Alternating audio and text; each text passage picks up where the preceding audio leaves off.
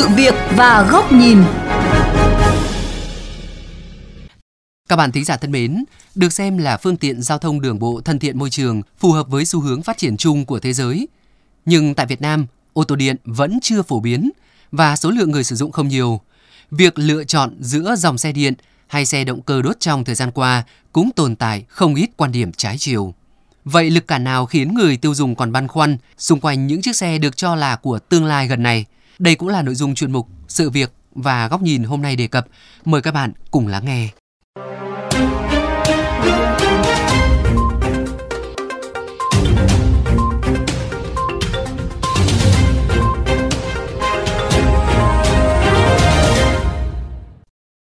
Trạm sạc nó ít quá. Ví dụ như kiểu là đang đi trên cao tốc ấy mà bất ngờ hết điện ấy, thì chắc là chỉ biết ngồi khóc thôi. Kiểu dáng về xe điện tôi cũng không thích. mà cái thứ hai là đến lúc mà không có nhu cầu nữa mà tôi muốn sang nhượng lại theo tôi nghĩ là sẽ khó hơn. Vì để tìm một người có nhu cầu mà đi xe điện thì nó sẽ khó hơn là là tôi có thể thanh khoản cái xe xăng được. Mới đầu tôi cũng cân nhắc là để bảo vệ môi trường, nhưng mà có một mình tôi bảo vệ môi trường so với 99% dân số còn lại dùng xe xăng thì cũng chẳng để giải quyết vấn đề gì cả. Số người dùng xe điện bây giờ còn quá ít thì nó cũng không bảo vệ môi trường được mấy. Đó là chia sẻ của một số người đang đắn đo suy nghĩ trước khi quyết định xuống tiền để mua một chiếc ô tô điện hay xe chạy xăng truyền thống. Dù biết ô tô điện thân thiện với môi trường, không gây ô nhiễm không khí tiếng ồn, nhưng chị Lê Thanh Thủy, quận Hà Đông, Hà Nội gạt ngay suy nghĩ mua dòng xe này bởi cho rằng xe điện hiện vẫn chưa phù hợp với điều kiện hạ tầng ở Việt Nam. Theo chị Thủy, bất tiện đầu tiên khi sử dụng xe điện là nỗi lo hết pin dọc đường. Bên cạnh đó, việc thiếu chạm sạc cũng khiến người dùng luôn phải cân nhắc, tính toán mỗi khi đi tỉnh hay những hành trình dài – Ngoài ra, nếu mỗi lần đổ xăng thông thường chỉ mất 5 đến 10 phút, thì để sạc đầy pin cho xe điện sẽ phải tính theo giờ. Trạm sạc pin vẫn chưa có nhiều ở Việt Nam. Nó là vấn đề lớn luôn. Mà cứ phải về nhà mới sạc được thì rất là rắc rối. Xăng mất 5 phút là lại chạy được tiếp. Đây ngồi sạc pin theo tôi biết được sạc nhanh nhất thì cũng nửa tiếng. Ngồi đấy chờ nửa tiếng ở giữa đường dầm mưa dãi nắng cũng bất tiện. Chia sẻ quan điểm trên, anh Phan Sĩ Linh, một người đang sử dụng ô tô điện cho rằng nếu ai mua xe với mục đích di chuyển quãng đường xa hay đến các khu vực còn chưa có điểm sạc thì cũng cần cân nhắc kỹ. Giả sử như quê của bạn ở rất xa, ví dụ như Nam Định hoặc là Thanh Hóa, Nghệ An gì đó chẳng hạn, nó trên 300 cây thì đấy là một điều rất đáng cân nhắc. Cái cân nhắc tiếp theo là trong quá trình sử dụng, mình không chỉ mỗi về quê, mình còn đi các cái tỉnh khác. Với hạ tầng chạm sạc điện hiện tại, mình cũng phải tính toán xem là trên cái chặng đường mình đi đấy, liệu mình cần phải sạc mấy lần. Ví dụ như trên thực tế tôi thấy xe đi được thực tế khoảng tầm 240 cây, thì tôi sẽ cân nhắc xem là khoảng tầm à, trăm rưỡi, hai trăm cây thì có cái trạm sạc nào gần đấy không. Thì tôi sẽ phải tính cái lộ trình đi vào đấy trước, rồi mới đến cái điểm cuối sau. Tuy nhiên, trong bối cảnh giá xăng dầu liên tiếp lập đỉnh kể từ đầu năm đến nay, theo anh Linh, tiết kiệm chi phí đi lại hàng ngày chính là cái được khi chuyển từ xe xăng sang xe điện. Với xe điện đang dùng hiện tại, tôi đang đi khoảng 600 đến 700 cây một tháng thì tôi hết khoảng tầm à, từ 900 đến à, 1 triệu mốt một tháng. Thì với à, xe xăng ngày trước tôi đã từng sở hữu thì một tháng tôi sử dụng khoảng tầm 1 triệu 8 đến khoảng 2 triệu rưỡi. Đấy là chi phí đổ xăng. Thì tôi thấy đi xe điện rẻ hơn đáng kể.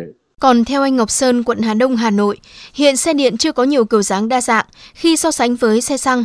Trong tương lai, ô tô điện sẽ hấp dẫn hơn nếu như có nhiều hãng đầu tư vào thị trường Việt Nam, đặc biệt là những thương hiệu lớn, bởi khi đó người tiêu dùng sẽ có thêm sự lựa chọn. Hiện tại người Việt quá ít thật sự lựa chọn. Có hãng Kia là có con EV6 và Hyundai là con uh, Ioniq 5 thì nó cũng đã ra mắt rồi nhưng mà nó vẫn chưa có chính sách giá để người Việt có thể lựa chọn và mua được cũng rất rất là cần ờ, các hãng khác để nhanh cái tiến độ đưa xe điện vào thị trường Việt Nam. Dù ưu điểm lớn nhất của xe điện là không phát thải khí CO2, góp phần bảo vệ môi trường, tuy nhiên theo tiến sĩ Phan Lê Bình, khi phát triển ô tô điện cũng cần đặt trong mối tương quan với hạ tầng lưới điện. Xây dựng cơ cấu nguồn điện tỷ trọng bao nhiêu phần trăm từ năng lượng tái tạo thì mới có ý nghĩa thực sự để giảm phát thải khí nhà kính. Mong muốn phổ biến xe ô tô chạy điện đối với môi trường của Việt Nam chưa hẳn là tốt. Xe điện đương nhiên là sử dụng điện và tiêu thụ nhiều điện. Trong khi nguồn sản xuất điện của chúng ta chưa hẳn là dồi dào vào mùa khô và mùa nóng, vẫn còn có khả năng thiếu điện. Mặt khác, cái nguồn điện của chúng ta thì cũng khoảng một nửa là xuất phát từ nhiệt điện, chứ không phải tất cả đều xuất phát từ cái những nguồn năng lượng tái tạo, ví dụ như là điện gió, điện mặt trời. Vì thế, phổ biến được thật nhiều xe điện để rồi tiêu thụ điện và nguồn điện đấy. Khoảng một nửa là xuất phát từ nhiệt điện thì tôi nghĩ cũng chưa hẳn là cái điều đáng khuyến khích. Chia sẻ quan điểm trên, chuyên gia giao thông tiến sĩ Nguyễn Xuân Thủy cho rằng để cùng lúc thúc đẩy ô tô điện đồng thời giải quyết được nhu cầu tiêu thụ điện đang tăng, Việt Nam cần xem xét nghiên cứu xây dựng nhà máy điện hạt nhân trong tương lai. Chúng ta giảm bớt các cái nhà máy sản xuất điện bằng than đá mà tăng các nhà máy sản xuất điện bằng các cái năng lượng tái tạo, nhất là năng lượng mặt trời cũng như là năng lượng gió. Trong tương lai Việt Nam sớm muộn gì cũng phải có nhà máy điện nguyên tử vì điện nguyên tử là một trong những cái yếu tố quan trọng để sản xuất năng lượng sạch và rẻ nói chung là cái hệ thống sản xuất điện nó phải hoàn chỉnh, nó phải đảm bảo để mà từng bước từng bước hạn chế cái sử dụng xăng thì chúng ta, cách duy nhất chúng ta phải sử dụng năng lượng điện và một số năng lượng khác để mà giảm cái ô nhiễm môi trường và cũng như là đảm bảo cái năng lượng cho xã hội.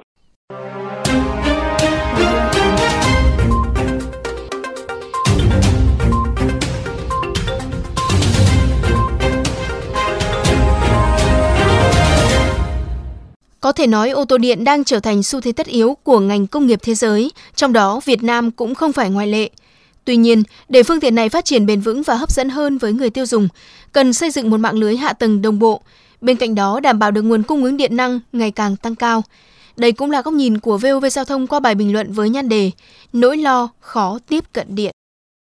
Từng sinh sống và làm việc nhiều năm ở châu Âu, nên khi trở về nước vào hồi đầu năm 2022, anh Phương bạn tôi có ý định tìm mua một chiếc xe ô tô điện để sử dụng. Tuy nhiên, trái với dự tính ban đầu, anh nhanh chóng nhụt chí bởi nhận thấy điều kiện hạ tầng cho xe điện ở Việt Nam còn nhiều bất cập. Phương chia sẻ, băn khoăn lớn nhất của anh là nhà không có gara riêng để ô tô nên việc sạc điện sẽ hết sức bất tiện. Trường hợp muốn sạc nhờ ngoài bãi gửi xe sẽ phải đặt vấn đề và nói khó với người quản lý. Ngoài ra, số lượng trạm sạc công cộng còn chưa nhiều, lại bố trí phần lớn ở các trung tâm thương mại lớn, trong khi ở vùng ngoại ô, dịch vụ này vẫn khó tiếp cận. Thực tế, những băn khoăn của anh Phương cũng là tâm tư của không ít người tiêu dùng đang cân nhắc lựa chọn giữa mua một chiếc xe ô tô điện hay là xe chạy xăng truyền thống. Thời gian qua, ngoại trừ VinFast đầu tư cho sản xuất lắp ráp xe điện và hệ thống chạm sạc, các doanh nghiệp khác cũng đã đưa xe điện về giới thiệu, nhưng chủ yếu mới chỉ là thăm dò thị trường, chứ chưa có hãng nào có kế hoạch sản xuất hay phân phối số lượng lớn ra thị trường. Nhiều ý kiến cho rằng, để mở rộng và phát triển ngành công nghiệp xe điện, Việt Nam cần nhanh chóng lấp đầy khoảng trống thiếu hụt các quy chuẩn, tiêu chuẩn cho trạm sạc xe điện. Điều này để đảm bảo các trạm sạc nhanh có thể sử dụng được cho nhiều thương hiệu xe khác nhau nhằm đáp ứng các dòng xe mà các hãng có thể cung cấp ra thị trường. Ngoài ra, cơ quan chức năng cũng cần quy định về hạ tầng trạm sạc trong các công trình công cộng, chung cư, bãi đỗ xe, xây dựng chính sách ưu đãi, hỗ trợ nhằm thu hút các dự án đầu tư trực tiếp nước ngoài trong lĩnh vực sản xuất, lắp ráp ô tô điện, phát triển nguồn năng lượng tái tạo để cung cấp điện sạch cho các trạm sạc. Trước đó, các kịch bản phát triển xe điện ở Việt Nam với nhu cầu tiêu thụ điện tăng tương ứng từ nay cho tới năm 2030 và 2050 cũng đã được đề ra.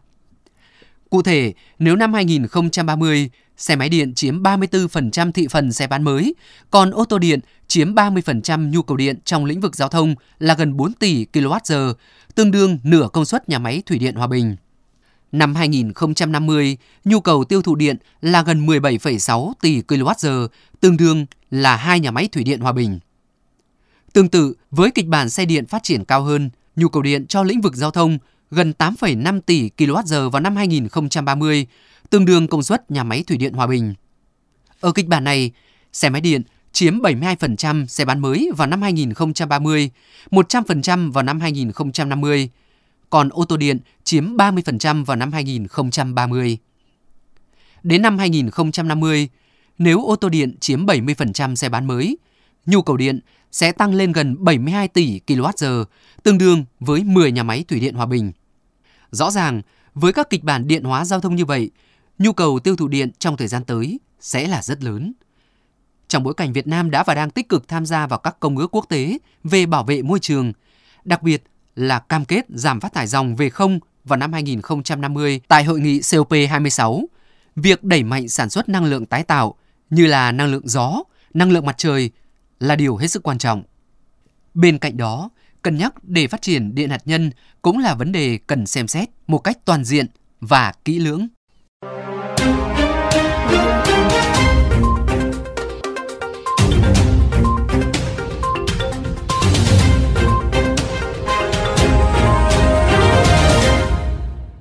quý vị, chuyên mục sự việc và góc nhìn của VOV Giao thông xin được khép lại. Cảm ơn quý thính giả đã chú ý lắng nghe.